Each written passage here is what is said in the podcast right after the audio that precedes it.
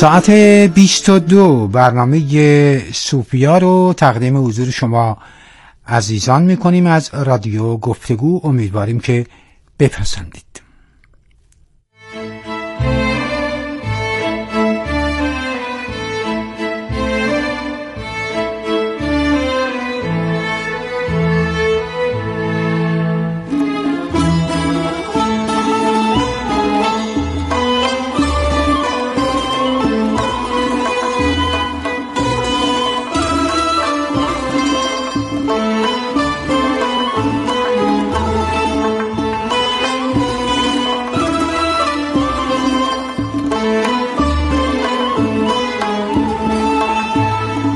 عشقم به سوخ جان و زده ناله بر نخواست، عشقم دوید و آه زدم باله بر نخواست، همچون سپند سوخته در آتش فرار، خاکسترم باد شد و ناله برنخواست.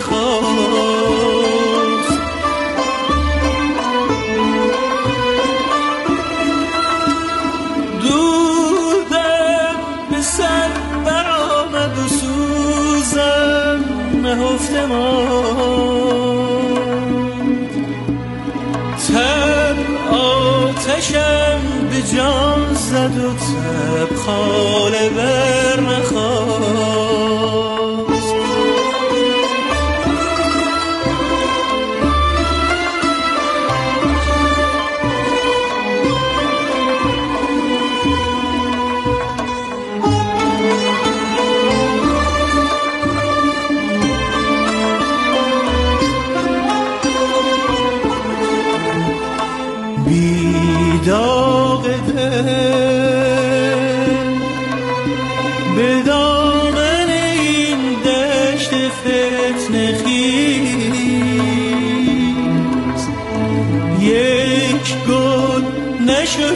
گفته و یک لاله برنخواست.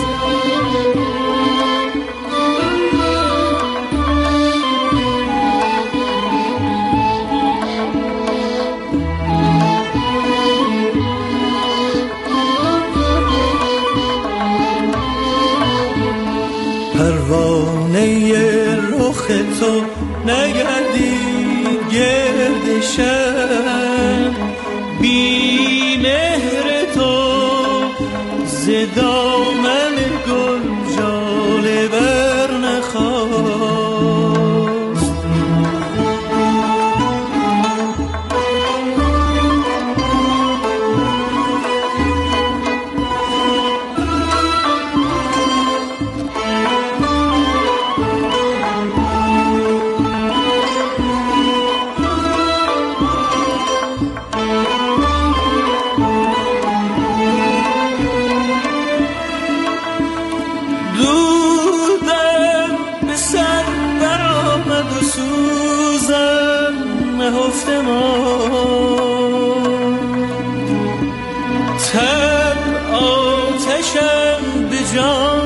تو تب خاله برنخواست.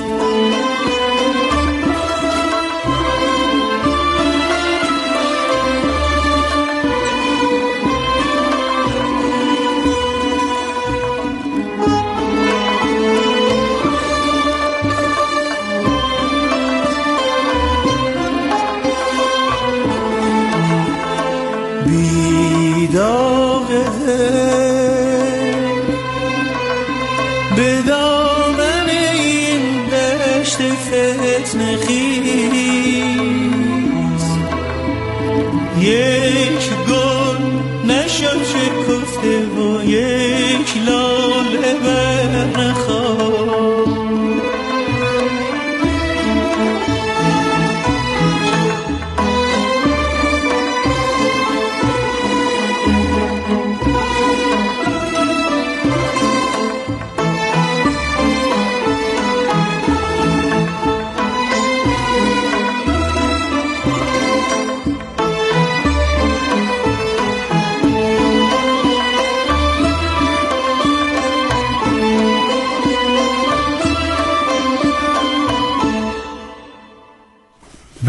اینک توجه بفرمایید به برنامه زنده صوفیا.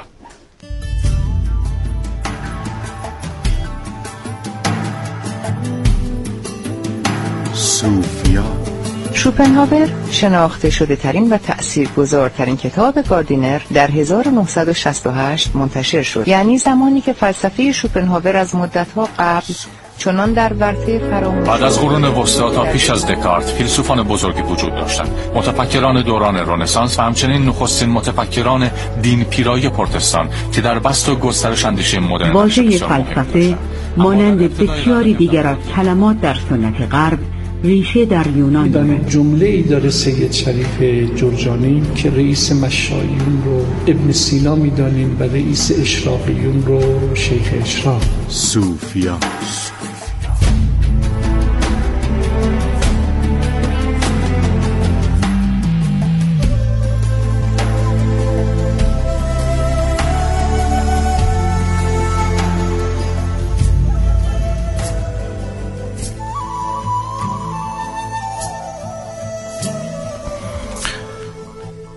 خیش پرستی مکن،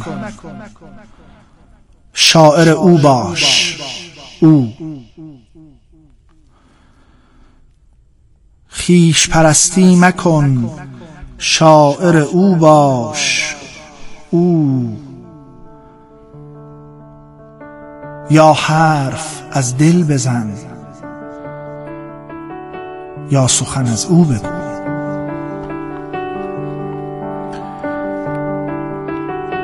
صدق بورز و بیا، راست مرو، چپ مرو. صدق بورز و بیا، راست مرو، چپ مرو. ای می خونت شده چشمه آب وضو، عربده کش آمدی، موسی غش آمدی. نعره حق حق بزن، حق هو الحق هو. ای تو و تو، او منم، مطرب مینو منم، کفر دو گیسو منم، اما بی سمت و سو. چشم و دلت روشن از روی و رخ دلبران،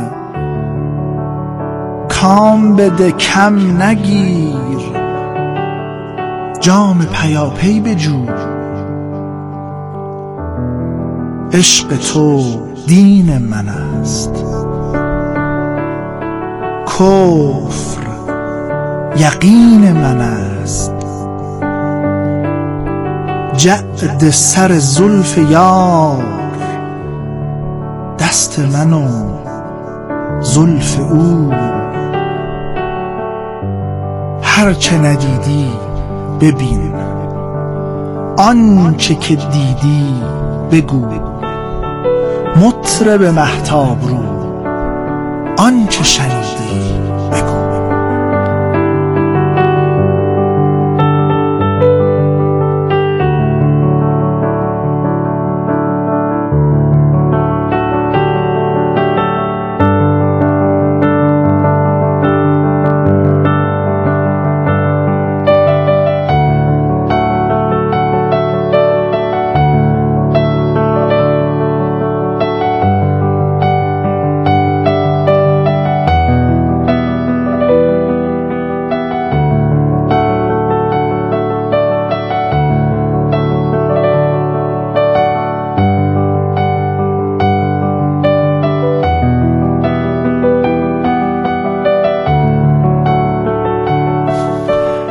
سلام میکنم به شما شنوندگان فریخته برنامه وزین صوفیا.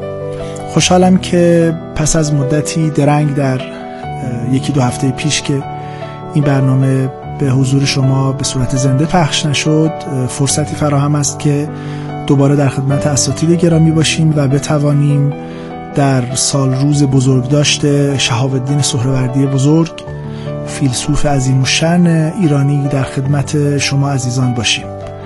اساتید گرامی امشب دعوت حقیر رو پذیرفتند و در این برنامه حاضر شدند که رفق و ملاطفت و حکمت و معرفت اونها برای من بسی ارجمند و بسیار مقتنم است. خدمت جناب دکتر انشاءالله رحمتی، استاد تمام حوزه فلسفه و حکمت اسلامی هستیم و دعوت حقیر رو پذیرفتن. عرض سلام دارم خدمت شما دکتر و خوشحالم که امشب در برنامه صوفیا به نام شهاب الدین سهروردی در خدمت شما هستیم. بسم الله الرحمن الرحیم. منم سلام عرض میکنم خدمت شما جناب دکتر ادبی و سپاسگزارم از دعوتتون به این برنامه خوب و فاخر. سلامت باشید.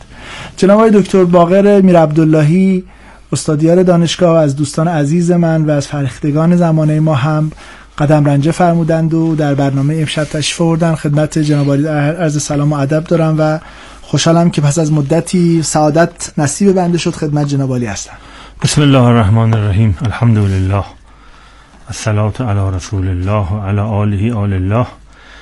سلام عرض میکنم به شنوندگان عزیز این برنامه خوب و دوست و استادم آقای دکتر رحمتی و جناب عالی، و امیدوارم که گفت و شنود خوبی داشته باشیم. ممنونم از عنایت شما. جناب آقای دکتر سید عرب هم خدمت عزیزشون هستیم از طریق فایل تلفنی و از طریق ارتباط تلفنی. آقای دکتر سید حسن سید عرب از اساتید و اعزه‌ای هستند که در حوزه شناخت سهروردی سالهاست زحمات بسیار زیادی رو متحمل شدند و آثار بسیار ارجمندی رو به زیور طبع آراسته کردن. خدمت حضرت عالی هم عرض سلام و ادب دارم و خوشحالم که دعوت حقیر رو به این برنامه پذیرفتید. آقای دکتر سلام عرض می‌کنم، شب شما بخیر. سلامت باشید. خوش آمدید به برنامه صوفیا. امیدوارم که به نام این حکیم ارجمند ایرانی امشب بتوانیم با مخاطبین عزیزمون برنامه فاخری رو با نام و یاد او و اندیشه او و نسبت او با زندگی امروزمون در خدمت شما عزیزان و میزبانان و میهمانان و شنوندگان عزیز باشیم.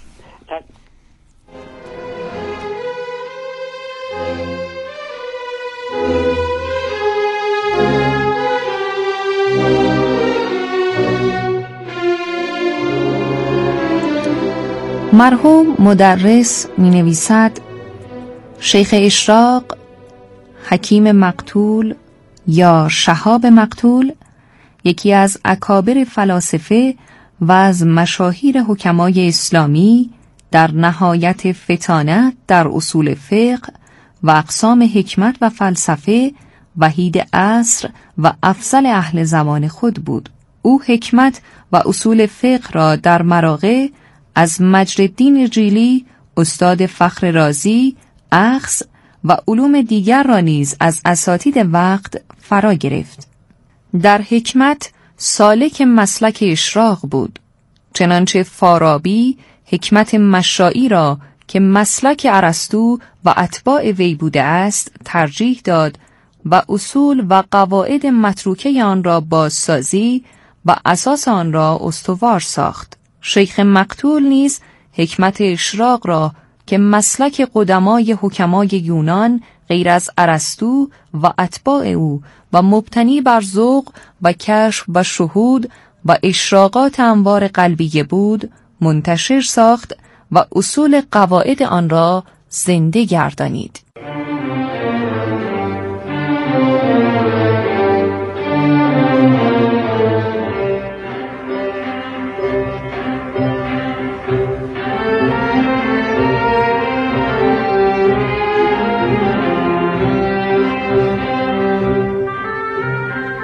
با اینکه شیخ اشراق عمر بسیار محدودی داشته است، در عین حال آثار قلمی متعددی از خود به یادگار گذاشته است که از آن میان میتوان به دعوات الکواکب، رمز الوحی، شرح الاشارات، سفیر سیمور و آواز پری جبرائیل اشاره کرد. شیخ اشراق به دو زبان عربی و فارسی نیز شعر می سروده است.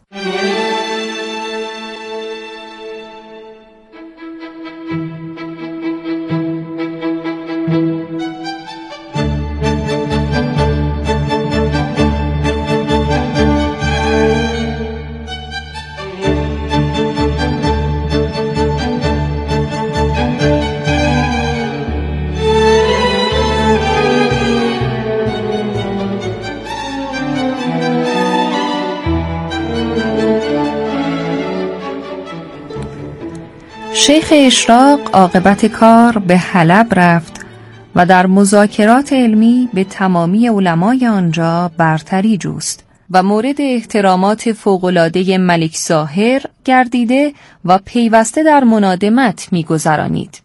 از این رو محسود رقیبان خود گردید. او را به بی‌دیانتی و سوء عقیده و فساد مذهب متهمش کردند تا اینکه به خود صلاح الدین رساندند و صلاح الدین از پسرش از ظاهر قتل او را خواست. ملک ظاهر ناچار و از روی اصرار در کیفیت قتل شیخ با موافقت خود او را بیخورد و خوراکش گذاشت و او همچنان از گرسنگی و بیغذایی در سال 585 یا 7 در 36 سالگی یا حدود 40 سالگی در حلب درگذشت. برخی قتل او را خفگی در زندان و برخی فتوای ارتداد را عامل قتل دانستند.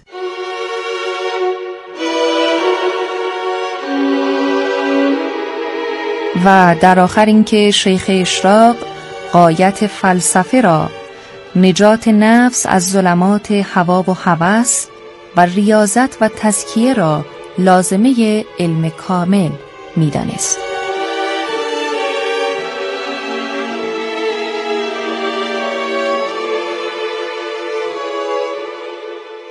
خب از شهاب الدین سهروردی امشب می‌خوایم با شما عزیزان سخن بگوییم و از اینکه او اهل شهود و دیدن است، او اهل نوع زندگی متفاوت معنوی است. هرچه ندیدی ببین، آنچه که دیدی بگو، مطرب مهتاب رو آنچه شنیدی بگو. آقای دکتر میرعبداللهی، با جناب عالی بحث رو آغاز بکنیم که یه حکیم بزرگی داریم به نام سهروردی، در زنجان هم به دنیا آمده و از قضای روزگار هم شیخ شهید و شیخ مقتول است.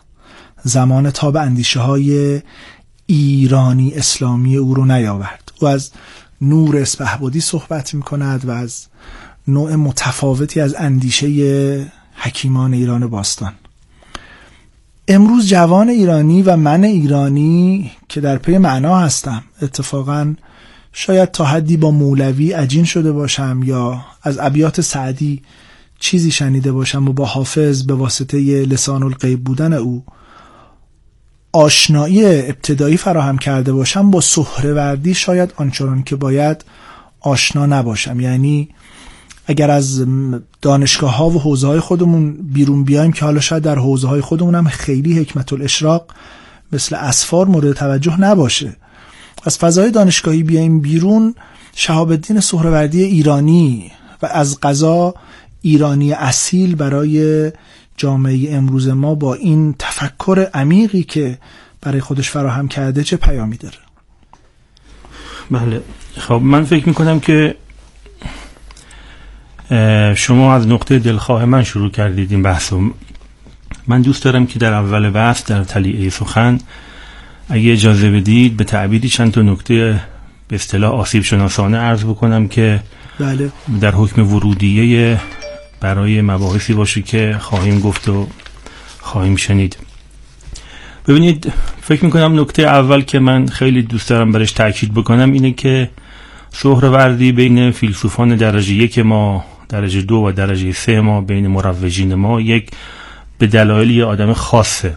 بله، یعنی سیره او، زندگی او، مرگ رقتبار و اندوهگین او، مقتول شدن و به تعبیری جوان مرگ شدن او، گرایش های آشکار عرفانی او، به فارسی نوشتن او، همه اینها ویژگی هایی است که در واقع در فیلسوفان دیگه ما کمتر میبینیم و این ویژگی ها در واقع میخوام بگم که او رو به نوعی محبوب القلوب همه کرده و در واقع به قول هنرمندان کشش دراماتیک او رو افزوده و او رو از این نظر خیلی برجسته کرده. خود این ویژگی به نظر من چه بسا سهروردی رو که یک فیلسوف سهل ممتنع هست، مثل بقیه فیلسوفان صاحب دستگاه ما، مثل شیخ الرئیس و سدیر المتعلهین، به نوعی در مخاطره دستیاب بودن قرار میده و همین جوانهایی که شما اشاره کردین در صحبتتون بهشون و با حافظ و سعدی دمخور هستن، این مخاطره وجود داره که در واقع یک شمای صرفاً عاطفی و احساسی و چه بسا ژورنالی از سهروردی ترسیم کنن و کم بودن منابع در واقع سیمپلیفاید شده و ساده سازی شده، کم بودن منابع مستند به فارسی هم مزید بر علت بشه و در واقع همون، اجازه بدید اینطوری بگم، همون بلایی که سر بعضی از فیلسوفان پست مدرن مثل نیچه در فضای فکری و فلسفی ما اومده سر سهروردی هم بیاد. الان به اصطلاح جوانانی که به شکل رسمی تحصیل فلسفه نکردن نیچه رو در حد چنین گوزرتشت و به قول مترجم نامدارش در مقدمه کتاب چنین گوزرتشت کتابی برای به اصطلاح حال کردن میخوان و نه این که به کنه حقیقتش پی ببرن. خود این در حکم آسیبی است که در واقع تو بحث نسبت ما و سهروردی بلافاصله باید مطرح بشه. این یک نکته دیگر، این خود این راه میبره ما رو به این سمت که اگر میخواییم از نسبت شناختی خودمون با سهروردی بگیم حواسمون باشه که این به این معنا نیست که ما یه آدمی رو از اون ور تاریخ بیاریم به این ور تاریخ و به شکل خیلی خام و نپخته‌ای متوقع باشیم که مثلا مشکل توسعه نیافتگی ما یا بحران هویت ما رو حل بکنه. این به اصطلاح تقاضای گزافی است و من فکر میکنم که نه تنها سهروردی بلکه اساساً سنت فلسفی ما، بلکه اساساً تر فلسفه یه همچین جایگاهی ما براش قائل نیستیم بر حسب تعریف. من فکر میکنم این به اصطلاح نکته آسیب شناسانه رو در تلیه بحث داشته باشیم تا بعد برسیم به فرازهای دیگه. ممنونم از شما. البته اینکه واقعا ملا صدره برای زندگی امروز ما چه دارد یا سهروردی برای زندگی امروز ما چه دارد، آیا توقع ما از فلسفه اسلامی به ما هو ایجاد نقش اجرایی یا فانکشنال و کارکردی در دوران مدرن آنچنان که این نقش رو در غرب تعریف میکنیم نیست، یک بحث آقای دکتر، چون برخی هم اتفاقا در نقطه مقابل ما میستن و معتقدند که ما قرائت متن ملا صدره یا سهروردی یا بزرگان دیگر رو باید به نحوی داشته باشیم که در نسبت زندگی امروزمون استخراج یا اکتشاف بکنیم از آنچه آنها به صورت ابتدایی مطرح کردند یا مفروض داشتند، که حالا این یک بحثی است که ان شاءالله با جناب علی پی خواهم گرفت. آقای دکتر رحمتی، خاطرات بسیار خوبی با جناب علی دارم از دوران کارشناسی ارشد و پایان نامه‌ای که جناب علی استاد راهنمایی بنده بودید و دوران بسیار عزیزی که در این ایام طی شد با ترجمه‌های بسیار فوق‌العاده جناب علی از آثار گرانقدر کسانی مثل هانری کوربن که زحمت جناب عالی در حوزه آثار ارزشمند دکتر سیدوسن نصر و آثار ارزشمند هانری کوربن به خصوص که از زبان اصلی اونها رو بازگرداندید به متن فارسی بسیار گرانمایه و ارجمند است و مطمئنم که شنوندگان ما از این که جناب عالی پذیرفتید و تشریف آوردید خرسندند که امشب خدمتتون هستیم. اتفاقا در نقطه‌ای که آقای دکتر میرعبداللهی به عنوان تلیعه بحث مطرح کردند، اینکه کسانی مثل کوربن با نگاه غربی و دل شرقی با سر به آسمان شرق داشتن و پای بر زمین غرب نهادن به سراغ کسانی مثل سهروردی آمدند و از قضا اتفاقا توانستند شناخت خوبی رو از سهروردی در جهان غرب مطرح بکنن. نسبت اونها با کسانی مثل سهروردی چی؟ اصلا کوربن در عین اینکه حالا خیلی سعی میکنه مستشرق باشه به معنای زیست عمومی حتی و خدا رحمت کنه شایگان رو از او هم یاد بکنیم و سخنانی که گاهی در باب خاطرات او از کوربن مطرح میشد یا از آقای دکتر دینانی مطرح میشه خاطرات خیلی خوبی در همنشینی با علامه تبا تبایی، آیا واقعا او غربی میاد به سراغ شهاب الدین سهروردی ایرانی شرقی یا لباس شرق بر تن میکنه و قبای شرق برتن میکنه و اون وقت سهروردی رو مورد مداقه قرار میده؟ خیلی سپاسگزار هستم از لطف و محبتی که نسبت به بنده داشتید. استفاده کردم از فرمایشات شما، از استاد ارجمندم جناب آقای دکتر میرعبداللهی که به خوبی مقدمه بحث رو تقریر کردن. اگر اجازه بفرمایید من در ادامه مطلب آقای دکتر این نکته رو عرض بکنم که اتفاقاً اشاره‌ای که شما به کوربن کردید، فکر می‌کنم که تجربه کوربن، نمونه کوربن تا حد زیادی اون دغدغه‌ای رو که آقای دکتر به حق دارن، اینکه ما در این حالی که به سهروردی میپردازیم ولی او رو هم به ابتذال نکشانیم. بله. و در واقع طوری ما سهروردی رو تقریر بکنیم که به اصطلاح در این حالی که خواص میپسندن، خواص قبول دارن اون رو، عوام هم بپذیرن، عوام هم این حرف رو از ما قبول کنن و با ما ارتباط برقرار کنن. فکر میکنم که خب این دغدغه امروزین کردن سهروردی باید وجود داشته باشه، ولی با این وضعیت من برای این که این چند تا نکته رو راجع به سهروردی عرض میکنم آقای دکتر با اجازهتون استفاده میکنم. یکی این که به نظرم یه چیزی که ما امروز سخت بهش نیازمند هستیم و این رو در سهروردی میشه پیدا کرد، ببین ما یک نوع دنبال یک نوع عقلانیت هستیم، منتها این عقلانیت خشک افراطی مدرن لااقل برای جامعه ما جذابیت نداره و این عقلانیت چندان با ما مأنوس نیست، با ما بیگانه است این عقلانیت خشک و افراطی غربی. و همین دلیل هم هست که ما وقتی فیلسوفان غربی رو میخونیم، مثلا پرخواننده ترین فیلسوف غربی نیچه است. چرا نیچه است؟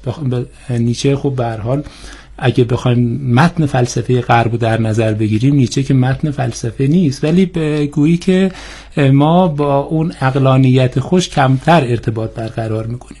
سهروردی حالا چی؟ من به نظرم میاد در سهروردی ما چیزی رو پیدا میکنیم آقای دکتر، من گاهی تعبیر عقل طربناک رو دربارش به کار میبرم، یعنی عقل هست ولی این یک عقل طربناکه. یعنی شما وقتی که سهروردی رو میخونید همون احساسی رو دارید که حافظ میکنید، یعنی وقتی که ما سهروردی رو میفهمیم باش ارتباط برقرار میکنیم، همون احساسی رو داریم که حافظ میخوانیم، مولانا میخوانیم، سعدی میخوانیم. اما در عین حال از عقلانیت هم سهروردی چیزی کم نداره. بنابراین به نظرم میاد که ما اگر به دنبال عقلانیتی متناسب با فضای فرهنگی و سنت خودمون هستیم، سهروردی نمیخوام بگم تنها نمونه است، ولی میشه گفت که سهروردی بارزترین نمونه است که امروز نه فقط اهل فلسفه ما بلکه اهل علوم انسانی و اهل هنر نیاز دارن که سهروردی رو فرا بگیرن. و به نظرم هم این سالها شوقی که به خواندن سهروردی ایجاد شده تا حد زیادی این عرض بنده رو تایید میکنه. یک وجه سهروردی که اون رو با زمانه ما، با روزگار ما مرتبط میکنه این هست. وجه دیگری که به نظرم این هم جالبه در سهروردی، این که سهروردی حکیم قطعاً، اما چه نوع حکیمیه؟ یعنی آیا سهروردی حکیم مؤسس یا حکیم محیی؟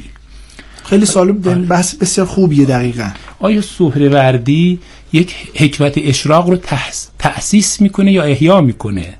واقعیتش اینه که سهروردی خودش ادعای تأسیس نداره، نمیگه که من حکمت اشراق رو تأسیس کردم، این ابتکار منه، میگه که من این حکمت رو احیا کردم.